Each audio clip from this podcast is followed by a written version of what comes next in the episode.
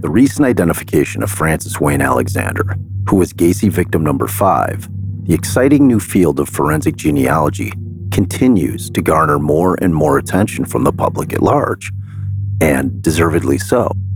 As this hybrid scientific advancement has led multiple organizations that specialize in this field to crack cold cases, such as the Golden State Killer, where after decades the killer was finally identified, and also to identify John and Jane Does that have been unidentified often for long periods of time. Because this is such important work and because we are driven here at Defense Diaries to help identify the last five Gacy victims, we think it's important for our listeners to understand exactly what forensic genealogy is because we are confident that it's the work being done in this field that will ultimately lead to the final five victims being identified.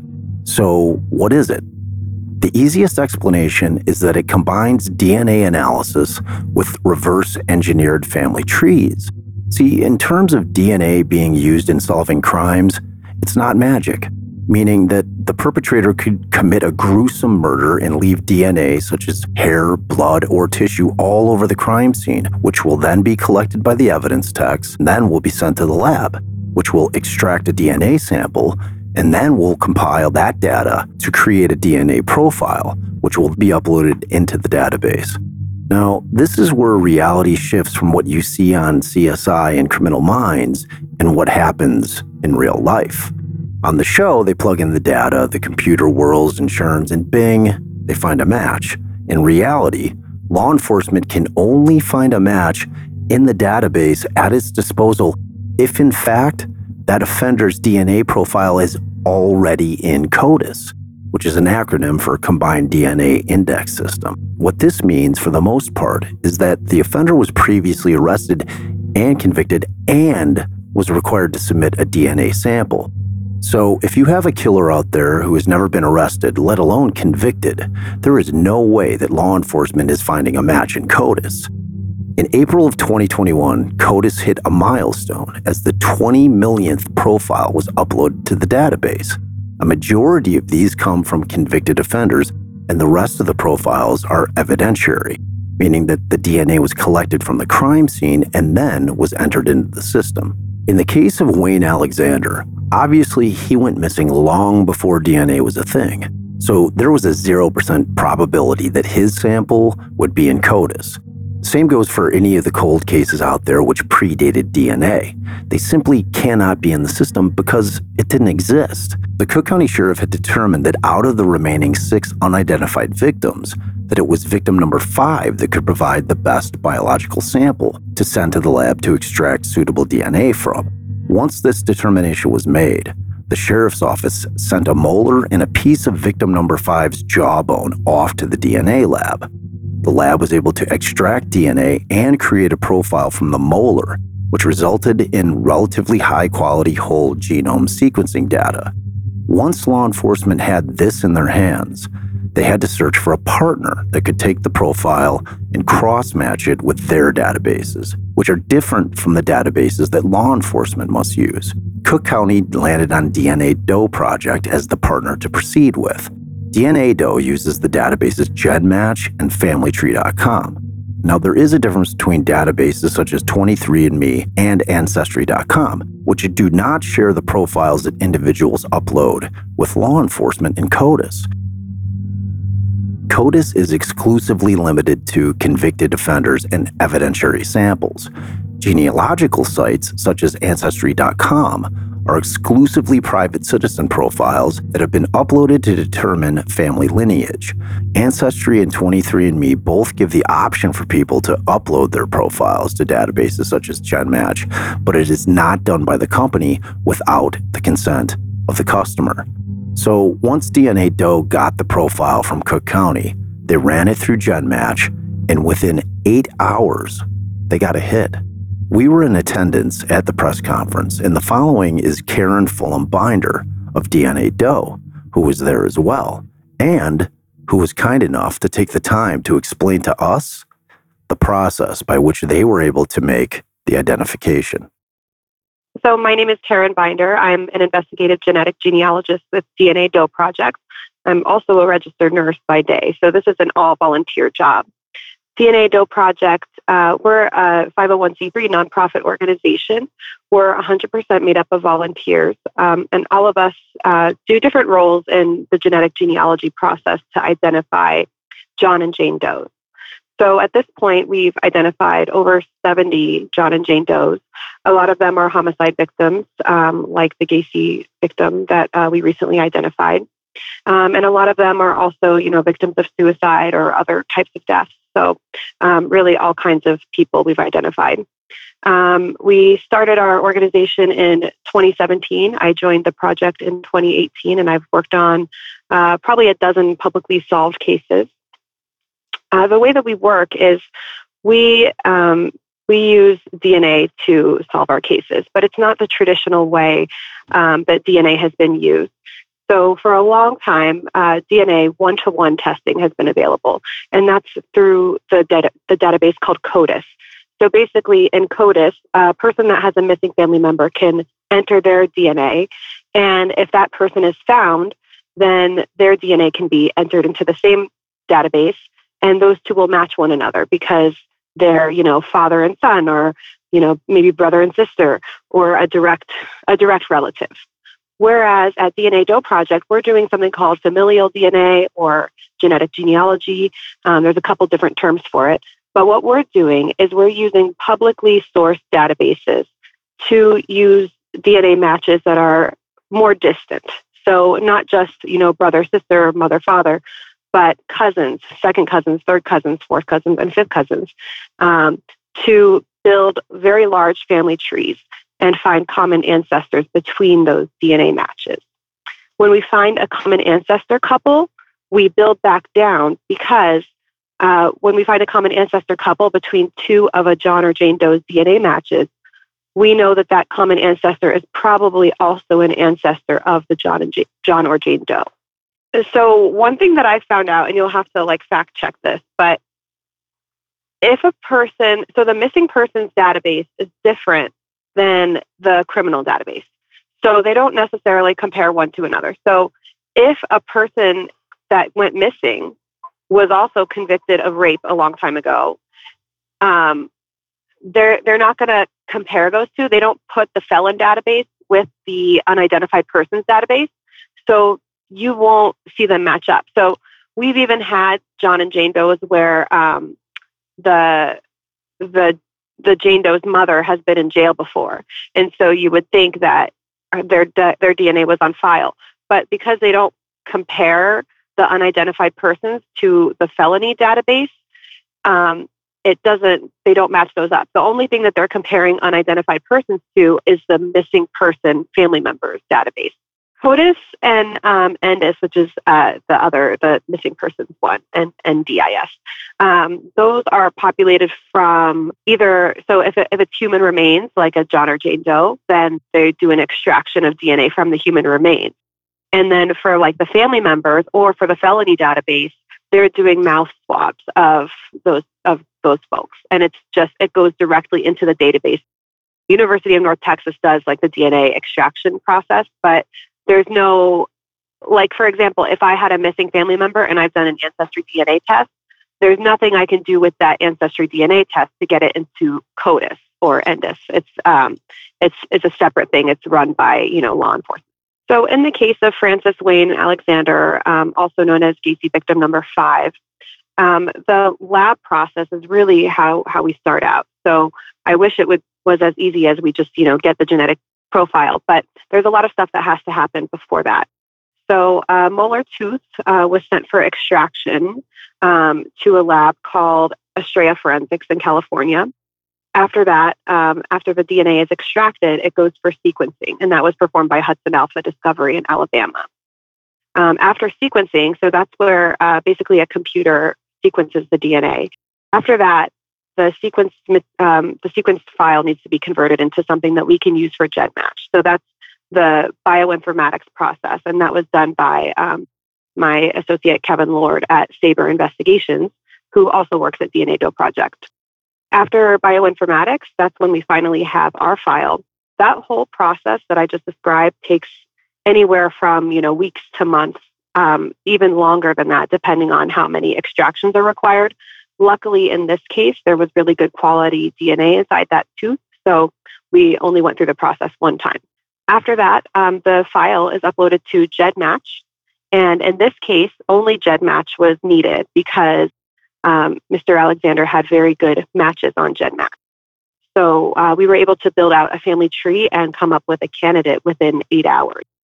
In a lot of our other cases, it's not so easy. We use two different databases, GEDmatch and Family Tree DNA. And sometimes even then, we don't have really good matches. So in this case, we were really lucky. Um, Mr. Alexander was from the United States. He had uh, good matches on on GEDmatch, and so we didn't even need to upload to Family Tree DNA. Um, so after we provide a lead to uh, law enforcement, there's a lot that goes on behind the scenes after that. And so we don't usually have confirmation of who the John or Jane Doe was until a long time after that. So um, in this case, we provided the name uh, Francis Wayne Alexander to uh, Detective Moran at Cook County. And um, from that point, he needed to go through the process of making the identification confirmed. So there's a couple of different ways that they can do that. I've had cases where the case was the, the person was confirmed by dental records because you know they had dental records on file somewhere and they were able to match them that way. Sometimes i've had john and jane does that were fingerprinted in another state and they were able to confirm that way. But most of the time it requires a dna specimen. So in this case that's what happened. Uh, detective moran collected a DNA sample from the victim's mother, and then um, it took some time to get everything confirmed through another lab. So that process uh, can also be a little bit lengthy, especially during the pandemic when labs were, you know, not running on their normal schedules and everything. Um, but in this case, it was confirmed by uh, DNA. And then they're also doing a lot of, you know, traditional detective work because, of course, they wanted to know why was, um, you know, Mr. Alexander in Chicago? Um, how did he end up there? And they were able to sort of nail down the timeline a little bit tighter to um, when the crime occurred. I really hope that we get all of the other victims. Um, I think that we can help solve them. Um, one thing with the Gacy victims is that most of them were Caucasian, and um, Caucasians really have a good chance of getting of getting solved um, using our genetic genealogy process because there's really good representation of Caucasian people in the databases GEDmatch and Family Tree DNA. So typically, like with this case, um, you'll find good matches and um, a pretty straightforward solve of the case. So I would, I really look forward to it, and I hope that they are um, planning to send us those other uh, victims so that we can get them all identified and get this thing closed once and for all. If anybody wants to help DNA Doe Project solve more cases, there are a lot of ways to help. Number one is to upload your own DNA profile to uh, GEDmatch or to Family Tree DNA, either one.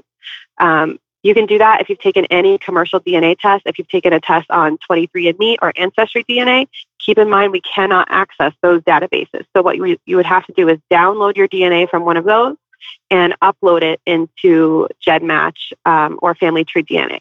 That really helps us to solve our cases because, especially our cases that don't have good matches, one match can make all the difference. So the more matches in the database, the better. The other thing people can do to help is to look at and share our cases on social media. There could always be a person that recognizes somebody that, um, you know, that if, if we know where they're from, then that's one thing. If we can share it to that area, then somebody might recognize them. And then the third thing that you can do to help is to donate. Uh, we are a nonprofit organization. A lot of our costs go to covering the lab fees for law enforcement agencies that can't afford to do the lab work on their cases. So every dollar counts too, and you can donate at dnadoeproject.org. You can also follow us on social media at DNA Doe Project on Twitter and DNA Doe Project on Facebook. That is amazing work that was done by both law enforcement and DNA Doe Project. And it's a shining example of how important this work is that's being done. So, as we have consistently said in this podcast, as we grow in numbers and more and more people listen to the pod, if there is anyone out there that has a missing person in their family, or that was a friend or an associate, and they went missing between 72 and 78, call the hotline that we've established at 844 78 Vic 23. That's 844 78 VIC 23. So that we can continue to work to get the last five victims identified. Because every single one of these victims deserves to have their name back, and the families deserve to know.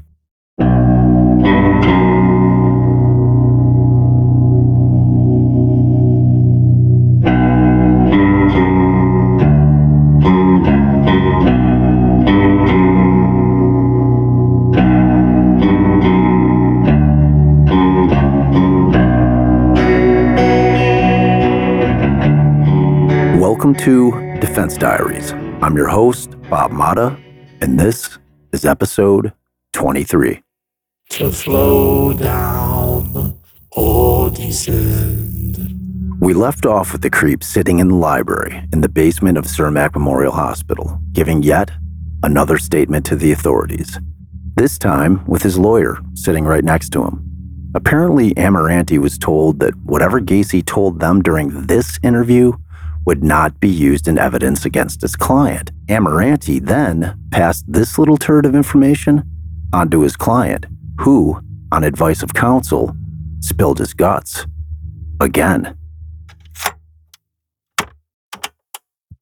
You remember this guy now? Did you remember him before? This guy in November? No, you know when that, that came out? Um, when I talked to them in January, I mentioned about this. The You guy mean this not meeting, this fucking meeting they had? downstairs. Yeah, well, that blame Sam for that. Well- Sam thought it was a good idea. There's a representation that they're not going to use any of that shit as evidence. That was under the impression that. It's the impression that I had. I don't. right? Otherwise, Sam have it right? Yes, Sam, no, but it was a representation made to him. Sam Also, know that? oh yeah. Do they know that? Well, I assume they know it. The representation was made by Sullivan. And it takes an affidavit. Uh, Well, then the But they don't have, apparently, they don't have anything typed up that we've received that- out of those meetings yet. Well, they're holding it back. They're dribbling stuff. Do you recall, uh, you know, which is what we're going to take care of on the 25th? So, at some point during this interview, Gacy tells law enforcement where they can find Rob's jacket. And on January 4th at 9:45 a.m., Lieutenant Braun passes this information on to Kozenczak, who straps on his keds and runs full speed over to Gacy's house to search in the hidey hole that has eluded every single cop that has torn the house apart for the last two weeks. Now, that of course didn't happen, but what did occur was that after Braun called Kozenczak, he said, Meet me at Gacy's house so that I can show you where the jacket was stashed. So Kozenczak makes his way over to the house, and Braun brings him into the pantry area. They remove a couple of boxes of foodstuffs, a can of stewed tomatoes, and a bottle of pine sol, at which time a small hole at the base of the south wall is observed. Kozenczak points his flashlight, and when he held it just right, the blue material of the jacket shone like a piece of gold from within.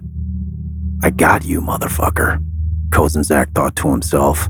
He then jumped down into the completely excavated crawl space and worked his way to under where the pantry is situated. He spots a paper bag from Dominick's Finer Foods that is covering up the hole, which he carefully moves to the side. Once he does this, the jacket, in its full glory, is completely visible. We got one, he yells, at which time Al Taylor of the Cook County Sheriff's Police runs over and takes multiple pictures of the jacket in its hidden position. See, Kozenczak does know that a picture of where a piece of evidence is discovered has to be taken in order to establish a chain of custody. So, after Taylor was done doing the job properly, Kozenczak makes his way back upstairs to remove said item the light blue ski jacket, complete with a hood and a brand name of Pacific Trail. They also recovered a small piece of tinfoil that appeared to be packaging for a cigar. Kozenczak called Rafael Tovar over, who incidentally was never not at Gacy's house post arrest because, well, that's where the cameras were, and had him recover the items and bag them, all while being witnessed by evidence tech Tom Richard. The items were initialed by both officers with the recovery time of 10 a.m. on January 4th being noted. Kozenczak asked Taylor to take a few more pics. Then the items were transported to the Des Plaines Police Department. Man, I's dotted and T's crossed. That is how you establish a chain of custody. Well done, Kozenczak. We, of course, 43 years later, know exactly why Kozenczak was so damn thorough with this particular piece of evidence, don't we? Kozenczak then returns to the station and immediately calls the Piest home. We got the son of a bitch, Elizabeth. We really got him this time, he tells Mrs. Piest immediately upon her answering the phone. He can hear her audibly gasp on the other end. She thinks that they have found Rob's body. Oh, no, no, no, no, no, no, no, no. We haven't found Rob, Elizabeth. No, we, we located his jacket in Gacy's house. He had it crammed in some hole in the pantry. He waited for a response. She did not exhibit the kind of relief that he was expecting. As a matter of fact, she didn't say a word. Well, I'm going to send Pikel over later to have you positively ID the jacket. Okay, she said quietly before hanging up the phone. At 7:15 p.m., Officer Pikel arrived at the Piest's home with a black duffel bag that housed a sealed evidence bag containing the light blue ski jacket that had been recovered earlier in the day. Mr. and Mrs. Piest and Rob's siblings, Ken and Carrie, gathered in the living room. Pikel told them what they already knew that a jacket believed to be similar to Rob's had been discovered, hidden in Gacy's home. Before showing the family the jacket, Pikel inquired as to where the jacket had been purchased. Elizabeth Piest answered that she had purchased the jacket two years ago at Spiegler's department store in Des Plaines. She went on to describe the jacket as a light blue down filled jacket with an attached hood. Pikel asked the family if there were any rips or tears in the jacket that they could recall. The family all replied in the negative.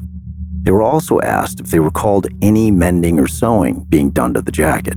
Again, a negative response. Finally, Pikel inquired as to whether the jacket had any distinguishable marks or stains. The family, one by one, answered no. Pikel removed the evidence bag from the duffel and held it up for the family to view.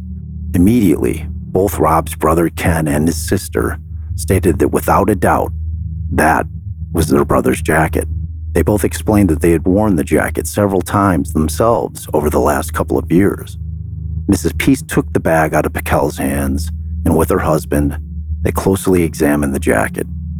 They stated they were positive that this was their son's jacket. Pikel showed them the three other items that were recovered near the jacket a yellow toothbrush, a small piece of foil, and the Dominick's paper bag. None of those items were familiar to anyone in the family. Pikel gently asked for the evidence bag back from Mrs. Piest. She complied, handing it back over to him.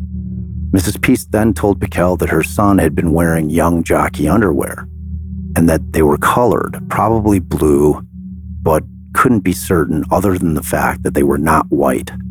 Pikel noted this and recalled that a pair of soiled, yellow undershorts had been recovered from the Gacy house during the search on the 13th. He didn't mention this to them. Pikel thanked them for their time and told them that they will be kept informed of any further developments.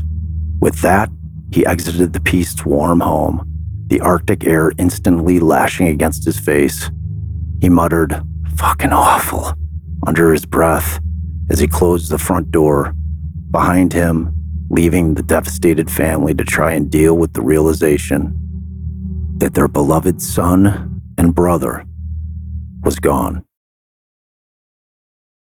At the medical examiner's office, Dr. Stein, feeling the pressure of the impending court date on the 10th, had been mandated by Bill Kunkle to start identifying the victims. Stein informed him that dental and medical records were starting to filter in from the families of missing boys. And as of January 6th, three of the creep's victims had been identified through the use of dental records. Johnny Butkovich, who was the second victim, recovered from under the concrete in Gacy's garage. James Mazzara and Dale Landingin both had been recovered from the Des Plaines River. Kunkle wanted more. He wanted to indict Gacy with as many counts of murder as he could on January 10th, and this meant he needed identified victims and that he would have to impanel a secret grand jury in very short order. The clock was ticking. And Stein, well, he was up to the task. Not only was he up to the task, but he found time in his busy schedule to conduct an interview on WMAQ radio, wherein he made what I believe may have been the most egregious violation of the gag order at any point prior to the trial, as it all but ensured that Gacy could never have a fair trial in Cook County or anywhere else for that matter, when he stated, quote, that the fashion in which the bodies were buried under Gacy's house indicated a sane person could have done this and could go to the electric chair. We found an orderly, built in graveyard. End quote. Wow. Now, despite the fact that what he said may be 100% accurate, if you are in a position of authority in a case like this, which he was, and quite frankly was probably the most commonly interviewed official, especially during the excavation, you cannot come out to the press and make what is without question a legal determination as to Gacy's mental state prior to trial to the world at large. You're asking why, Bob? Gacy was a piece of shit, and Stein was right. And yes, Gacy was a piece of shit. But what a statement like that does pre trial is that it creates a legitimate appellate issue that Gacy cannot receive a fair trial. You know what happens when an appellate court determines that a defendant did not receive a fair trial? They reverse it and they send it back to the trial court to let them try and deal with it again. Do you want the families of the victims to have to go through a second trial, to go through the horrors associated with testifying about their dead son again? Do you want to delay justice by God knows how long it would take to cure the problem of a completely tainted jury pool? Good luck trying to find 12 people that haven't heard about this case and who haven't already formed an opinion as to the creep's guilt or innocence. That's a near impossible task to find the 12 jurors that will fit that bill. So that's why the cops, the lawyers, the doctors, and the witnesses can't just say whatever the hell they want before trial. It throws a wrench into the slowly spinning wheels of justice. Plain and simple. The rules are there for a reason, like them or not. Despite all that I've just told you, the trial by media of the creep continues on a daily basis as article after article is being published in the Chicago Tribune, then being picked up by the Associated Press and then run nationally. No stone is being left unturned by the press. Gacy's family and friends and former employees are being hounded for interviews. Surviving victims are surfacing, many of which are anxious to speak about their encounters. The families of missing boys are being sought out, and some are giving interviews, while others do not want their private lives being broadcast to the world. And of course, the leaks the investigating officers who supply the press with details about the case that should not be disclosed to the public. Kozenczak himself stated openly to the press that they had recovered the wallets of John Szyc and Greg Godzik from Gacy's home during one of the recent searches. The other angle that the press is sinking its fangs into is that Gacy was known to have been gay, and that many of his victims appeared to have been gay as well. As we have previously discussed in the pod, we live in a vastly different time now. As we've evolved as a society, in the late 70s and early 80s, gays were considered to be deviants, which is of course absurd, but back then, that appears to have been the collective mindset, which resulted in most gays having to live their lives in secret, choosing to remain closeted so as to avoid being stigmatized by friends, families, and coworkers. The relevance of this is that law enforcement, in large part, ignored crimes that were being committed against gay men, as we have come to know very intimately during the course of this podcast, which clearly allowed Gacy to keep operating without fear of being caught. And if he was, he would merely state that it was consensual, and that was that. No charges filed.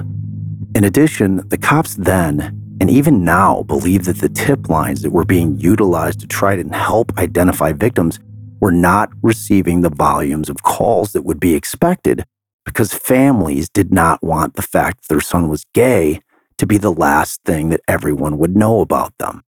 So, quite simply, they didn't make the call.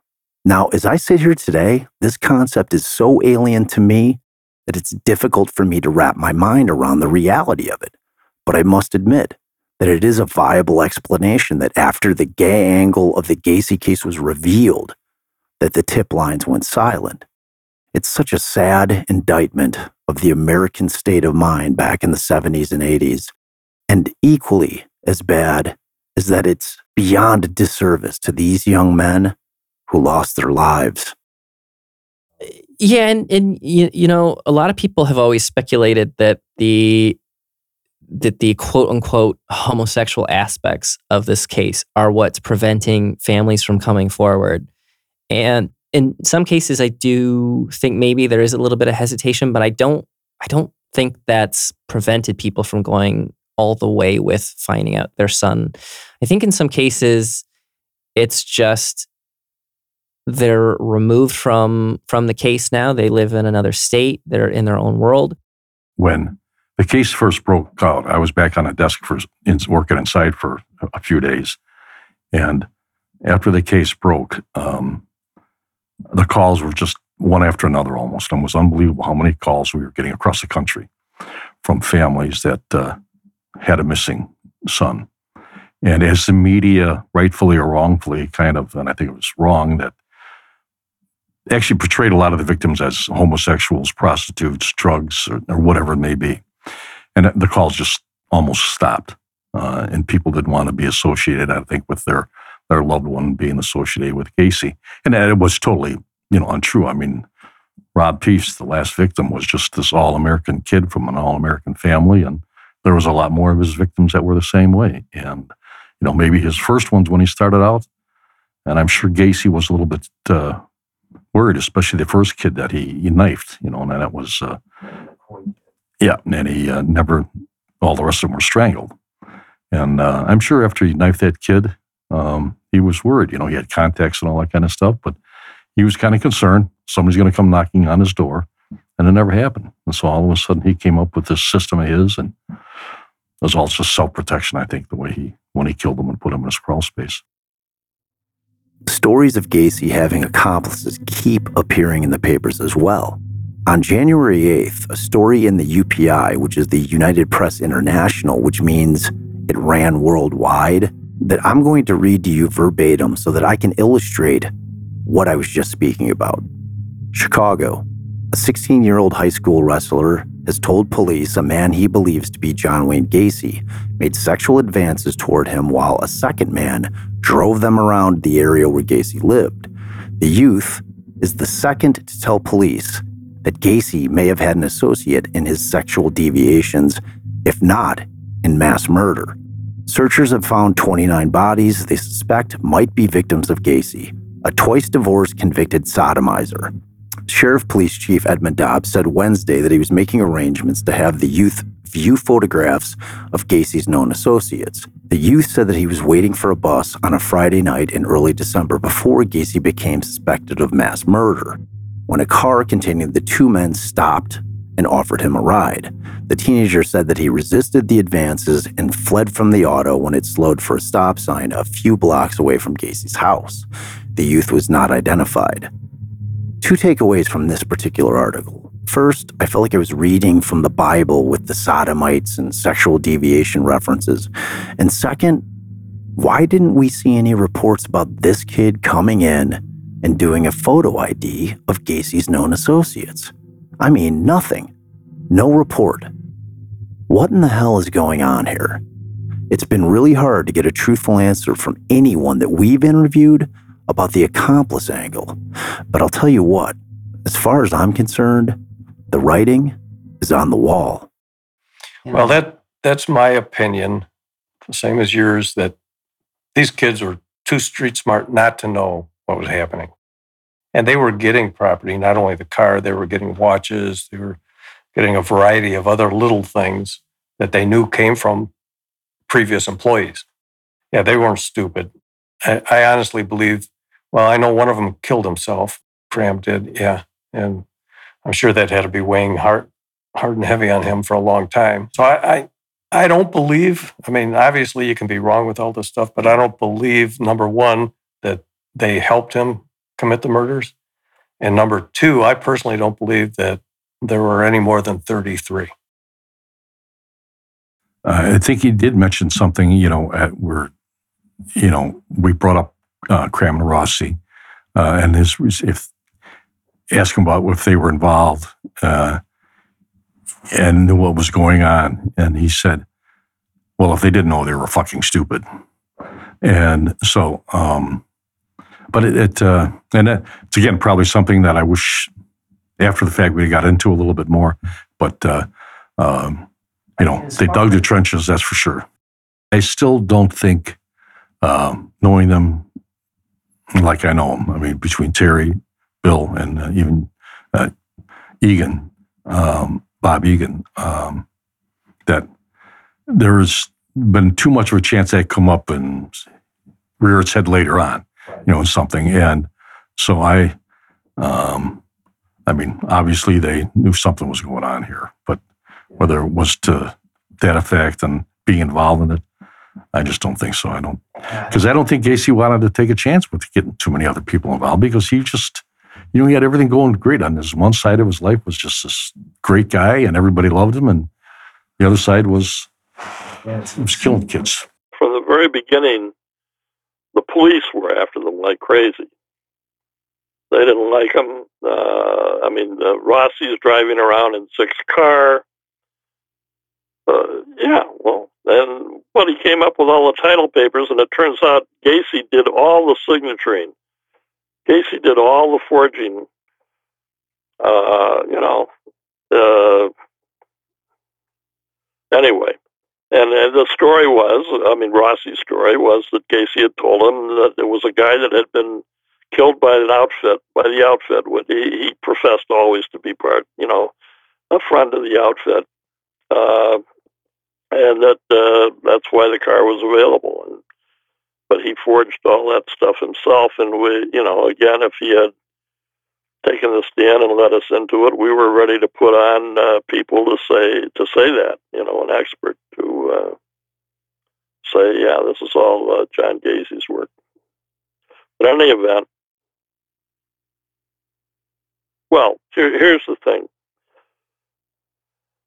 Uh, first of all, you go back to the digging the trenches.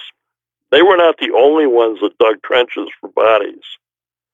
There were other employees that were perfectly normal people that no one, no detectives or anyone suspected of anything, uh, that also went down there and dug trenches. There were uh, when they dug the trenches, and this is not only their testimony, but Gacy's uh, statements in some, you know, I've seen all these recent things, all these tapes. I've, I've heard that all the, the, the uh, tapes from the PD investigators before, you know, et cetera, et cetera. But in any event, uh, Cram and Rossi uh, were told, along with, and when these other people worked down there, it the same thing, that there would be, there was marked out. He would go down there and mark out with stakes and spray paint or whatever the exact lines that they were to follow for the insertion of the so called drain tile and so forth.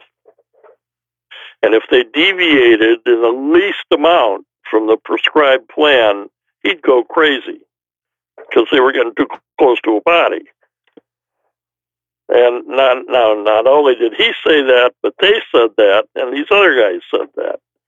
Okay, so that's that's one. Now, could it have made should it should it or could it have made them suspicious? Sure. But do I believe they knew there were bodies buried down there? I don't think so. But in any event, the police were hot on him. Uh, now, my memory is, and I've heard since different people say different things about this, but my memory is that both of them were put on lie boxes and they both passed. Now, I am not a big fan of the box. I have too many personal situations that I recall from cases, both as a PD and as a state's attorney, where two people, you know, would tell radically opposed stories and both passed. Uh, or when the same person, you know, would flunk but would be corroborated by later found evidence to be absolutely right. You know, it just it's not perfect. Is it a is it a nice tool for store detective managers and uh, employees? And yeah, sure, it's fine, but it's just not reliable in my view. On January 10th at 9 a.m., the massive courthouse located at 26 in California is packed to the gills with press and onlookers, all hoping to get a peek of the freak show known as John Wayne Gacy. The courtroom of the Honorable Richard J. Fitzgerald is also crammed with humanity as the lawyers for the state and the defense file into the well of the courtroom. Fitzgerald takes his seat up on high, and the bailiff calls the court to order. The hypnotic buzz of the people yammering stops instantly. The judge asks counsel to approach the bench. Judge Fitzgerald states, Let the record reflect that I am tendering herewith a copy of Indictment 73 69, charging the defendant, John Wayne Gacy, with having committed the offense of the murder of Robert Piest, deviant sexual assault of Robert Piest, indecent liberties with a child, Robert Piest, and aggravated kidnapping of Robert Piest. I am also tendering a copy of indictment number 79 70, charging the defendant, John Wayne Gacy, with having committed the offense of murder of John Butkovich in two counts. Also, indictment 79 71, charging the defendant, John Wayne Gacy, with having committed the offense of the murder of John Szyc. I am also tendering herewith a copy of indictment number 79 72, charging the defendant, John Wayne Gacy, with having committed the offense of the murder of Gregory Godzik. Bill Kunkle then informs the judge that he seeks leave to amend the face of the indictment as to the killing of Rick Johnston, as his name was misspelled as Johnson in the original indictment. Leave is hereby granted the state to amend indictment 79 73 on its face to read that John Wayne Gacy committed the offense of murder against and that he knowingly strangled and killed Rick Johnston rather than Richard Johnson, as set forth in the indictment. Let the record show I am tendering here a copy of Indictment 79 74 that the defendant John Wayne Gacy, having committed the offense of murder of Frank Landingin. I am also tendering herewith a copy of Indictment 79 75, charging defendant John Wayne Gacy with having committed the offense of the murder of James Mazzara. Amirante pipes in at this point and advises the court that he will waive formal reading of the indictments. What this means is that the defense is not requesting that all of the language contained within the statutes that Gacy is being charged with be read into the record. Thank you, Mr. Amirante. Sir, how does your client plead to the charged offenses? Well, what do you think? He'll plead guilty, right? I mean, the guy's fucked. Find out next time on Defense Diaries.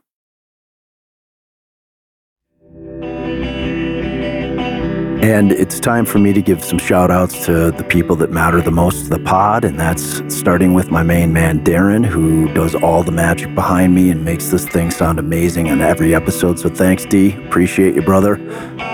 And uh, we got to thank Taras and Ryan for all the amazing music that they put. It's all original, it's all produced by them, and it's always fantastic. So thank you guys for that. And also Alex Carver and Corey Ridings for all of our original art.